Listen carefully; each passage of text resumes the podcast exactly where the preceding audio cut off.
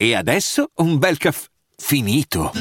Perché rischiare di rimanere senza caffè quando puoi abbonarti a Caffè Borbone? Prezzi vantaggiosi, costi di spedizione inclusi, tante possibilità di personalizzazione e l'abbonamento lo sospendi quando vuoi. Decidi tu la frequenza, la qualità, scegli tra le cialde e capsule compatibili e crea il tuo mix di gusti e miscele.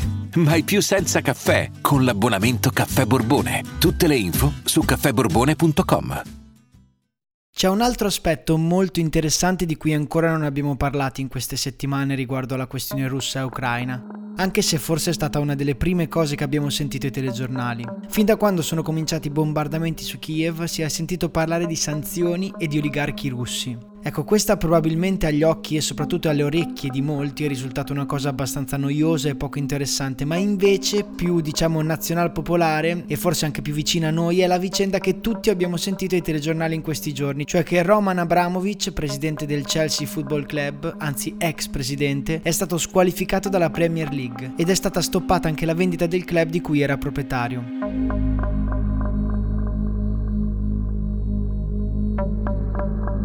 Per ora il club su deroga potrà continuare ad allenarsi e a giocare. Il governo inglese è favorevole alla vendita e valuterà la redazione di una licenza per permettere la vendita, ma questa operazione non avrà nessun profitto per Roman Abramovich. Alla luce di tutto questo ed anche sentite le sue dichiarazioni, cioè di essere contro al conflitto, di voler vendere il Chelsea e i profitti darli alle vittime della guerra, mi sono subito chiesto se fosse giusto o sbagliato. Di fatto, se non si può incolpare un popolo e una cultura per gli errori commessi da un uomo, forse lo stesso non può valere per tutti? Forse questa affermazione esclude i ricchi e gli imprenditori? Questa puntata nasce dal bisogno di approfondire questo aspetto della questione e per la verità Abramovic è solo un pretesto per cercare di capire a fondo la questione oligarchi russi e il rapporto che questi hanno col potere cercheremo di capire un po' più dall'alto, con respiro un po' più ampio. D'altronde penso che ciascuno abbia pensato, ma sì, sono ricchi sfondi, cosa vuoi che siano queste sanzioni? Ma quante persone lavorano per aziende russe? Tanti russi sicuramente, tanti europei e tanti in tutto il mondo. E allora quando queste sanzioni incidono veramente visibilmente sulle nostre vite, non so se riuscirò a capirlo da solo, magari mi farò aiutare, ma vedo alcuni amici che perdono veramente il lavoro. Il pieno di benzina costa veramente il doppio e quindi Ora non so dove questi dieci minuti ci porteranno né se porteranno a qualcosa, ma intanto cerchiamo di capire chi sono questi oligarchi.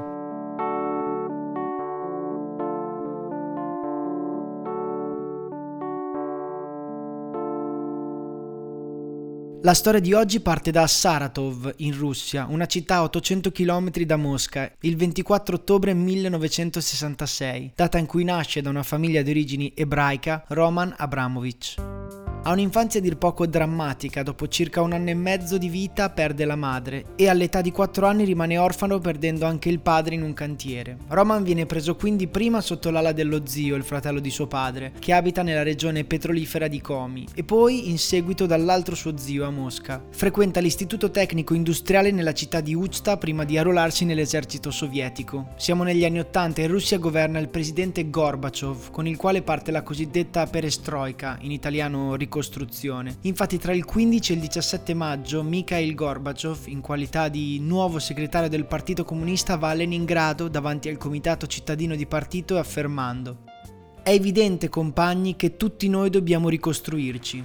Tutti usa proprio il termine ricostruire, perestroika, che poi è diventato lo slogan di questa nuova fase dell'Unione Sovietica in cui sono approvate un insieme di riforme politico-sociali ed economiche che, come scopo, hanno quello di riorganizzare l'economia e la struttura politica e sociale del paese.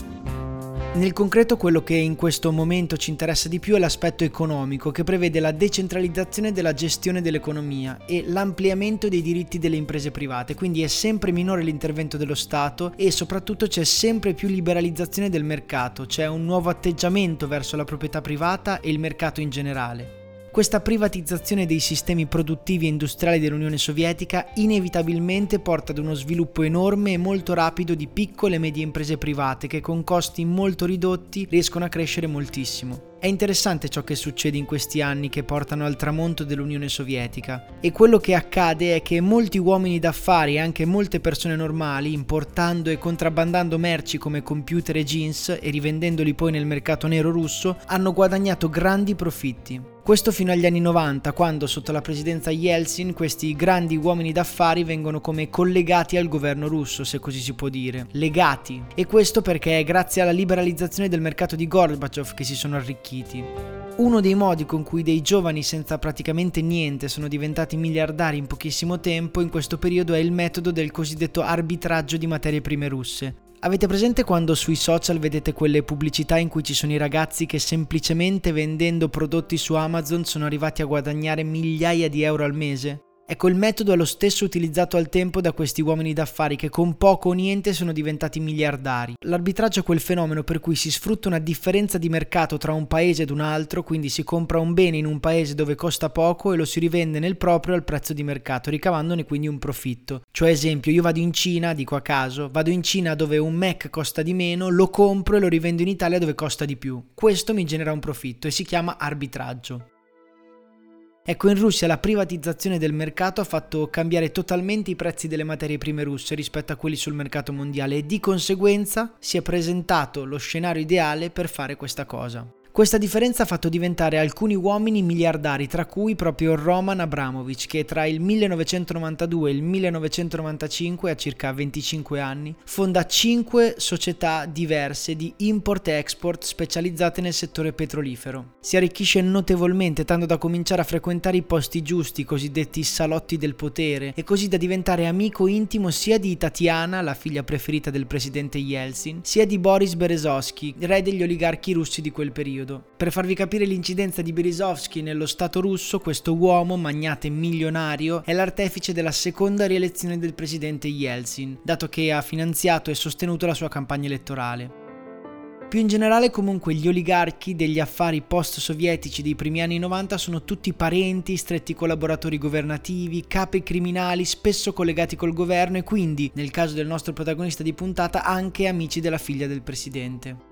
Forse non è stata neanche la bravura, la lungimiranza, ma piuttosto per Roman Abramovich è stato l'essere amico di, il conoscere chi ti dà l'opportunità di acquistare quei beni a così poco prezzo o addirittura gratuitamente durante il processo di privatizzazione controllato dal governo Yeltsin tra il 91 e il 99. In verità girano anche voci di un treno con 55 cisterne cariche di gasolio raffinato che nell'inverno del 92 sono scomparse e poi riapparse in un gioco di magia e che tutto questo ha reso Roman Abramovich molto più ricco di quello che già era, ma di questo non si hanno troppe prove.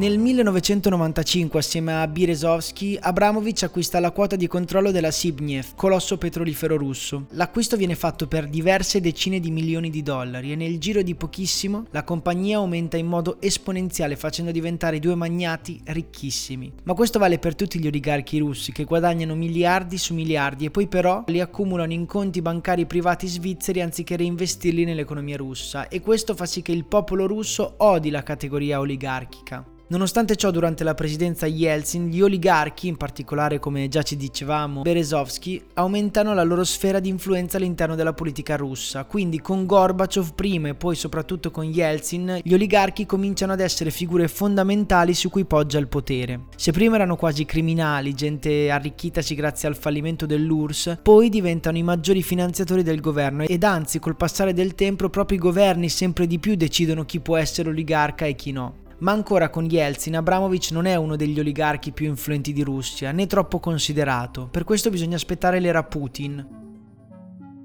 Come sappiamo Putin viene eletto nel 1999 come presidente della Russia. Tra il 2000 e il 2004 stipula un grande affare con gli oligarchi e questo accordo prevede che gli oligarchi stessi possano mantenere i loro poteri in cambio del loro esplicito sostegno e dell'allineamento col governo Putin.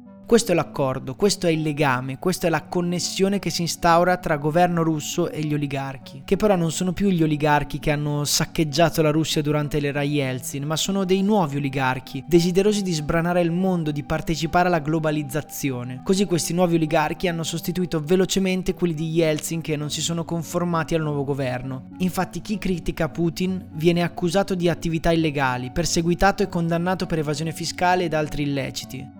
Berezovsky ed altri magnati, per esempio, devono lasciare il paese nei primi anni 2000 dopo aver apertamente sfidato il presidente Putin. Invece Abramovich, che di fatto era il rampollo di Berezovsky, sfrutta la sua popolarità per scendere a patti con lo Stato. E Putin sa benissimo che il consenso in Russia passa attraverso i gasdotti e per le rotte di petrolio. Così nel 2002 offre al giovane Abramovich 13 miliardi di dollari per la sua quota di Sibniev Così il magnate vende le sue quote petrolifere a Gazprom e reinveste in Evraz Group, una delle compagnie di lavorazione dell'acciaio più importanti del mondo. Intanto Berezovsky viene accusato di avere rapporti con la mafia russa, così chiede una prova di fedeltà al suo discepolo Abramovich che però non gliela dà. Piuttosto il nostro protagonista di puntata diventa fedelissimo del presidente Putin. In Russia il perimetro ormai è tracciato, il potere politico a Putin e il potere economico ai nuovi oligarchi, che stavolta però sono veri alleati dello Stato. Lo abbiamo già detto, i nuovi oligarchi sono desiderosi di andare nel mondo, di viaggiare e di conquistare. Così Roman Abramovich nel 2003 compra la squadra di calcio del Chelsea Football Club, presentando così al mondo la nuova generazione di oligarchi, uomini d'affari veri, uomini del mondo. Di fatto Putin è il CEO e gli oligarchi, i servizi segreti e i generali sono i suoi top manager tanti come Abramovich scelgono come centro il cuore dell'Occidente, Londra. Forbes nel 2006 indica Abramovich come l'undicesima persona più ricca del mondo con un capitale di 18,3 miliardi di dollari, nonché testa di serie degli oligarchi russi affiliati a Putin.